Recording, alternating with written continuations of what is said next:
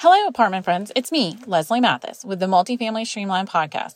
Once again, I've been sitting on the best interview for months, but dang, I am beyond thrilled to share it with you all. Check out what Kate Good has to say about leasing, development, and leadership. She literally is about to tell you one of the best stories ever. Well, thank you so much for joining. I um, know you probably don't need an introduction, and unless you're sleeping under a rock, people um, probably know you. But would you just introduce yourself and tell us your how how you got into the business? Oh, I'd be happy to. So I'm Kate Good, and I am an apartment developer, and my company is Huntington Residential. We're based in Houston, Texas, and we uh, build boutique apartment communities, but in mainstream markets. And it's so much fun because I'm building the apartments I always wanted to lease.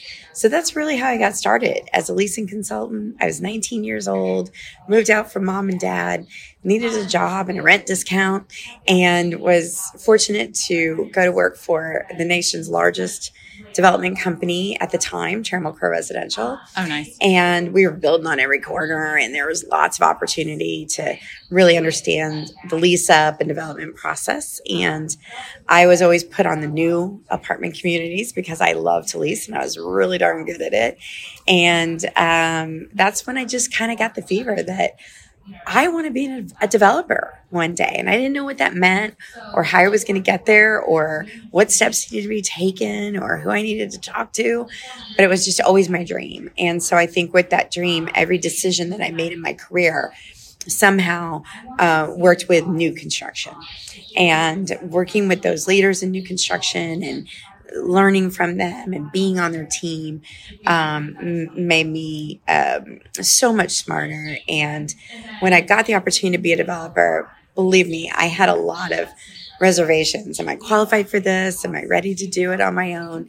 And I found a great business partner who believed in, in me and what I did and invited me to join the team and lead multifamily development and, and operations and we'd always this company huntington um, we're known for retail development so the office was full of people talking about that word i can't stand tenants they're all yes. about retail right and then i come in with with multifamily and everybody wants to work on our team because we're the happiest people in the office because multifamily is a lot of fun and i just having that experience that juxtaposition between retail and multifamily i just was confident on in my first month. This is exactly what I needed to be doing. And I think I'm going to be really good at it. So that was uh, 10 years ago. And, um, and the rest is history in the making. We're, we're, we're really taking off and, and finding our niche. I love that. So I'm sure it wasn't like a short process or journey to get to that point, but if you always knew you wanted to be a developer, how did you stay focused over I, I, don't know how many years that was but like how did you stay focused on that goal that got you there? Yeah it took me 23 years to get there. Yeah so in a short journey. Yeah but it was not but i had a lot of steps along the way and and it, i probably could have been a developer sooner sure. but i was enjoying the steps that i was taking. So um, at trammell crow um, when I got bored with leasing apartments, I decided I wanted to teach people how to lease an apartment. And then I decided that I wanted to um, start a marketing agency within the company. And so now we were a profit center within the company. And then they located me next to the development team. And then I started telling them what I thought about stuff. And I loved the process. I thought it was just, you know, I, I was enjoying the steps and I never felt like I was quite ready. And then um, I switched from uh, Trammell Crow to Gables and based out of Atlanta and really strong REIT. We had, at the time I joined them, we had 42 properties under development. So we were really development focused. And I felt like I was an impar- important part of that development process with um, the departments that I was leading. And so I felt like I was always on that journey. And it was fulfilling to me. And I knew every step was going to make me so much stronger. And when I look out at my peers of developers now, I don't always see people who have the same experience that I do. They haven't worked on site as long as I did, or maybe at all. They didn't approach it from a training and marketing perspective. They weren't a property manager. And, but they have other experience. Maybe they worked in an investment banking firm. Maybe they worked for a lender. Maybe they have an architectural background, very different from what I have. But I just felt like I knew what kind of apartment people wanted to live in. So those steps along the way were very motivating to me. I never really knew how it was going to happen, but I believed it would. I love that. Yeah, I agree. So, you know, now being on the development side, I I, I think that's the piece that's missing is that operations isn't looking at it. Mm-hmm. So we're not talking to our teams, or some developers aren't talking to their teams. They don't they've never been in a leasing office. Some of them have never lived in an apartment. So how do they know what the demographic really wants? Right. And so I think when operations are involved and somebody who's lived it and experienced it is part of the design team and the development process, we just build a better product. Right. I have a motto. We're never going to build an objection. So that needs a leasing eye. Somebody's got to look at it and say, yeah, yeah, that's a problem and we need to fix that. But then once I became a developer and all these decisions were up to me, but I saw all the factors that go into it. For example, my team always says to me, why don't we build more one bedrooms? Well, because we had structured parking. I had to have 1.3 spaces per one bedroom that would have, we could have made the whole property one bedrooms, but we'd have a 12 story parking deck. Who wants to go up 12 stories? You can't do that. It doesn't work for this footprint, for this particular piece of property. Right. And so, you know, it is a puzzle and you learn that and you start to put together and you see the limitations. And so now my job is, and I call myself a professional problem solver. What do, what can we do to solve that problem in the best way we can? And I tell my operations team all the time, there's a reason why I did it this way. Just ask me. But I want to hear their feedback. That's why I say just ask me. Tell me what you think about it. And if I can eliminate that in the future on our next project or fix it on this one, if we can talk about my reason and your reason for wanting it to be something different, maybe there's something that we can accomplish in the middle.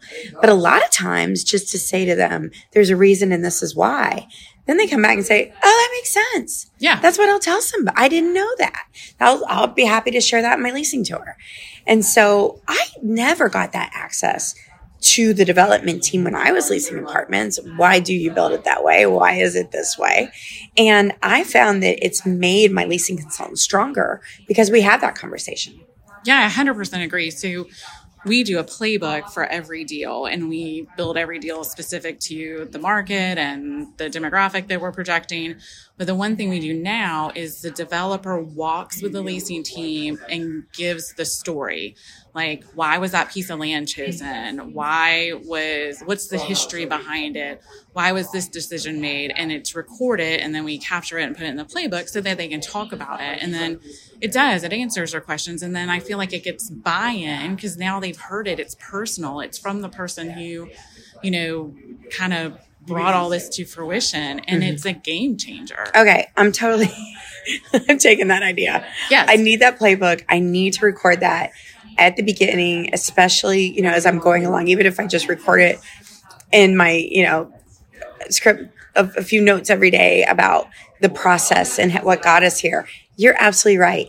Yeah. Creating that story because this property will live on well after I'm going to be involved in it. Hopefully, I'm building them that nice, but hopefully, um, I want the, the leasing consultant 15 years from now to know why and what and and that this is a feature that we put a lot of thought into. Yep. This is how it should operate. This is why we did it. And and yeah, I think that's a great tip. I'm taking that away from this podcast. Thank you. Done. well, and so even like because you know we're similar.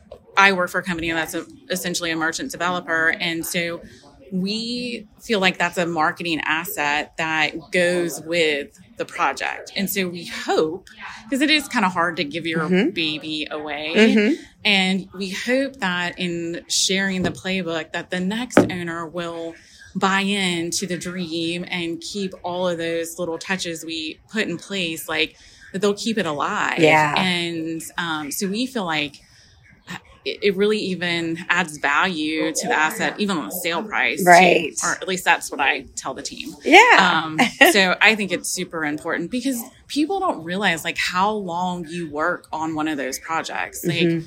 it can be five years, it Mhm. could be three years, but I didn't know. I didn't know what it was going to take. Uh, the the pre-construction time, the permitting time, the you know getting it getting it to just even putting a shovel in the ground and then building it. I had no idea the horizon. I really thought I was going to be a developer for like five years and then I'd be ready to retire. And I realized after the first five years, I'm not. I haven't done enough. I'm not Right. finished. And oh, by the way, I only got two projects built. Exactly. it took a while. yeah. Um, yeah. You know, one of our guys tells a story that he just closed on um, one of the deals in the land. So we haven't even started the construction, but he closed on the land and his son is a senior in high school. But when he started it, he was like in third grade or something like Oh that. So he'd been chasing after this It is deal hard. for years Yes, and years. And yes. I know that's not the normal, but um, and, but I think our teams need to hear that story, like how much really goes into it and how much you have Mhm. invested, just from a time perspective. Yeah. So, um, so if you're you're a lean organization, and I know this wasn't one of our questions, but you're a lean organization. How do you keep like how do you put strategic people in place for these deals as you develop them to kind of build your team and like meaning from a design perspective and hmm um, do you use the same people always Mhm. or like from an architect and a gc Mm-hmm. or um, like how do you do that hmm Well, I've only used one architect, um, Steinberg Dickey Design Collaborative out of Houston. Um, Sanford Steinberg is an amazing architect, but what really makes him cool is he'll come to events and not just architectural, not just the architects conference. You know, he goes to the marketing conference. He'll come to apartmentalize. He'll he'll attend these events, and I see him in the marketing sessions, and I see him in the leasing sessions, and he's taking all that in as a designer because he wants to build great apartment communities. And I met him when I was 25 years old, and I was blown away by the fact that an architect was sitting next to me in a marketing session. And um, I just always knew that that's who I wanted to work with. And Sanford and I had done work over the years, and I had referred him to some of my consulting clients that I had worked with. Um, and um, so I, I had a chance to work with him in that respect, but to then go and sit down and choose my team. So then with Sanford, from there, it kind of, because I have such a trust bond with him, I said, okay, who's my MEP? Who's my structural? Um, these were things that I didn't know a lot about, and I trusted him because he's got to work with structural and MEP and civil, um, all these architects. And architects know architects, and, and they know who's going to deliver on time, who works best for the plans, and who has the best plans once it gets into the field. Because you really want to have complete plans once you get in the field. There should be no questions at all. And he um, had some companies they really liked to work with. He also recommended a GC. Uh, so I went with the entire team that he recommended. The only people that I really brought into the team was, of course, the people that I wanted for signage, marketing, the design, our interiors group, my landscape architect, my gym engineer. These these kind of people that that I had a group that I had worked with in the past. So I wanted to bring them into my teams also. And so those people were just excited to work. So I brought in my own team and for a lot of the high touch leasing and marketing aspects. And they were people that I had worked with in the past. And I knew them to be very creative and very, um, fun to work with. Everything that I do has to be fun. The property has to be fun. The people have to be fun. Cause I, I, if I'm going to work this hard, I better have just a laughing great time. But I think fun translates in our design too. And that's what I wanted my properties to be. And so I brought those people in and I've made changes as we've gone into other markets. Um, sadly, I don't work with that GC anymore, but that change put me into a situation where I found a, a new GC that I'm really happy with too. And they've taught me things that the other GC, they've got their tricks. They've got their, their resources, their subs, and, and that's made us strong too. So it, it, it evolves and sometimes, um, I, it's a risk. I don't know what it's going to be like working with this, you know, new engineering firm or new team member, but, um, I think I'm the leader and I said, I have to set the tone for that. So if they're not performing to the level I want them to, I have to look at myself first and say, did I set them up for success? Oh, I think that's a really good point. Um, so I'm sure like your operation experience and team building kind of led you to know like people are the most important part of it. And so you probably use those skills to build this team, mm-hmm. would you say? Yes. Yes. And my business partner and I love the fact that people want to work with us because he likes to say, uh, we don't have to choke on all the chocolate pie. and what he means is we, we, we share the trophy. Um, we share the experience in terms of bring your best to us. I'm the developer that's probably going to say yes.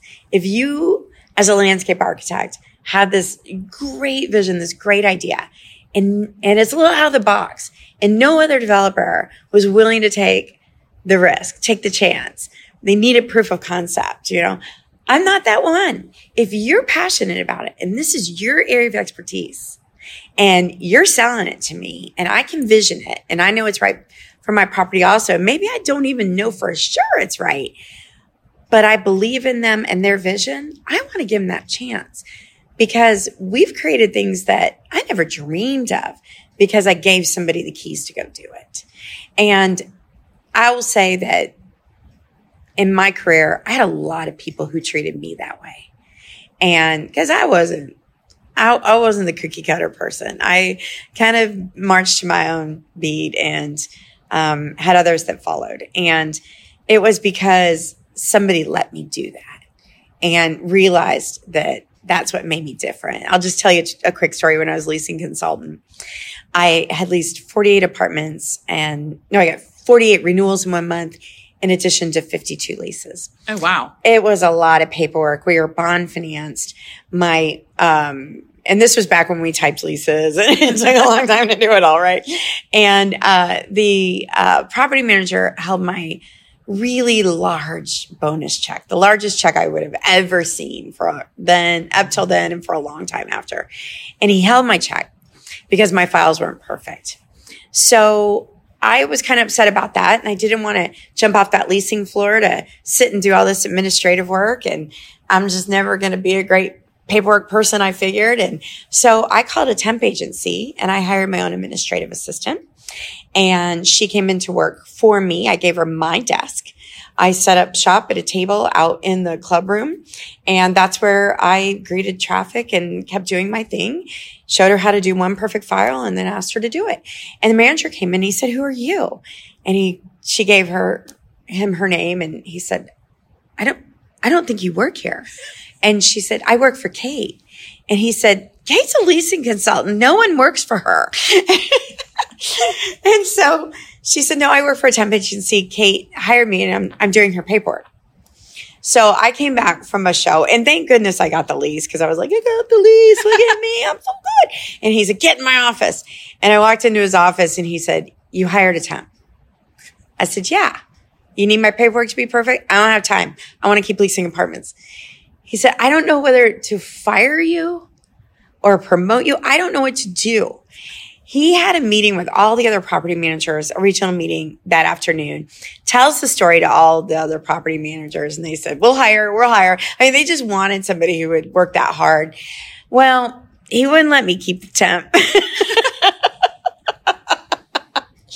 but the whole company knew who I was at that point and everybody wanted me on their team. And they did find a way to get me help so that I could just go be a rock star. Oh my gosh, that's the best story I think I've ever heard. was it's that true. how early in your career was that? Oh, um, six, four to six months. Yeah. I mean, it happened fast. 19. Yes. I didn't know any better. I did not know any better. I just, I just wanted to be great. I that's the best story. Um, yeah, find a way, Find a get way. it done. Yep. Um, well, but you know, it's kind of switching back to operations. Like we talk about that a lot too. Like we have third party management, but um, like we just know that salespeople aren't admin people, Mhm. and somehow, like you know, ho- however many years later, like we're still solving to the same problem. Mhm. Like I think we need to fix it still. and, Yeah. you know, um, and as much as we automate everything, you know, there's still input levels and just getting them to do that. It's like, ah, come on. You, you don't know what we used to do. And they don't want to hear about back in the ledger card days, but they don't even know what that is. yeah, But it is um, more streamlined. I think we've reduced a lot of friction, um, but it's okay. I love the people who are my frontline team, and if they're great with people and passionate about the product and um, passionate and enjoy coming to work every day, it's okay. It's okay. I will. I will figure out a way to put them in a position that they can be successful and we figure out ways to get everything else done. My director of operations absolutely cannot stand to write a budget. It scares her. And she came from a company that she didn't write budgets. I came from a company where we did write our budgets and we wanted to write our budgets. It was our turn to plan for the property and tell them what we needed and what we needed for the year. So I had a different approach to it, but I was taught to do it. She was never taught to do it. She still doesn't like to do it. I said, that's all right. Yeah. I'm going to hire somebody on our financial services team who's going to track your budget, do your owner's report. I'm going to do all that for you because you're so good at what you do. And I have a harder time replicating that than somebody who knows how to do Excel. Well, yeah, and I think that even you know speaks to what you're doing on the development side with building your team and making them part of your team, even though they're you know a like a contractor or Right. um, a sub or, but you know putting people in the right place and letting them have that freedom and the opportunity to grow. And I think when you allow that and kind of unleash it and encourage it like it just makes everything better. Like you said everybody wants to work for you but it it's like when that happens then the project's even better. And then we're leasing to higher price Mhm. points and we're not offering concessions. Even when their neighbors are offering concessions and it just creates this environment that everybody wants to be part of it. And you know in our industry we've always had this like oh you're a leasing consultant and you become an assistant manager. But if we don't change and find new roles for people that like speak to like their areas of expertise then Mhm. we're we're gonna miss out on some really great opportunities hmm Yeah. And, you know, to your point, I don't have or expect my team to take that traditional career path leasing consultant, assistant manager, manager. In fact, we don't even have assistant manager role. Everybody is taught to do everything. So you could come into work one day and you're going to be working on maybe a collection, or maybe you're going to be working on outreach, or maybe you're going to be working on coding bills. But you're going to be exposed to all that. And then when it's time to pick our new manager, we have a wider pool within to look at and um, and can move people to that position. I have a manager right now. He's amazing. He was super amazing um, in that leasing role. He made the jump to manager, and he isn't loving the manager role. He doesn't love it, and he was honest with me and told me that. And I said, "Thank you," because I don't want to lose you to another company. You're great. You have a lot of value. And I said, when I get these next properties to this point, the ones that we have in the pipeline right now, I'm going to need somebody to be a training and marketing director in floater. Is that something you'd want to do? His face lit up and he was so excited. Mm-hmm. And I said, guess what? That's exactly the path that I took too.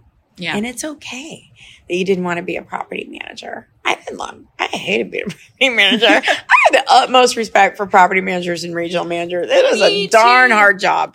I did not enjoy it. I wasn't great at it.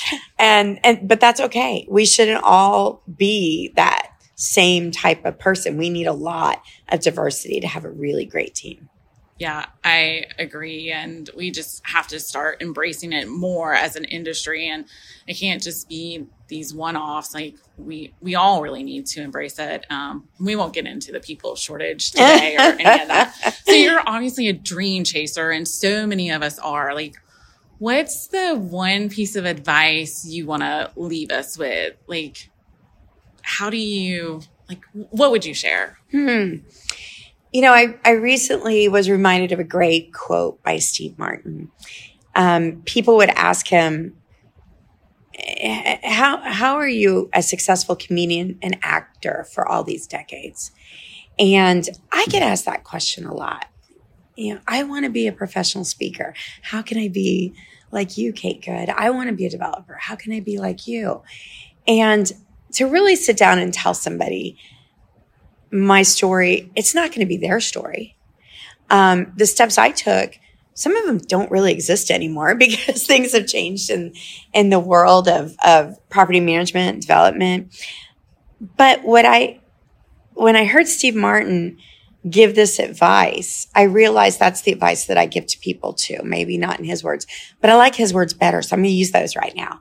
He said, be so good they can't ignore you be so good they can't ignore you. And I think that's what defined my career. Um, I was good and could create that attention for myself.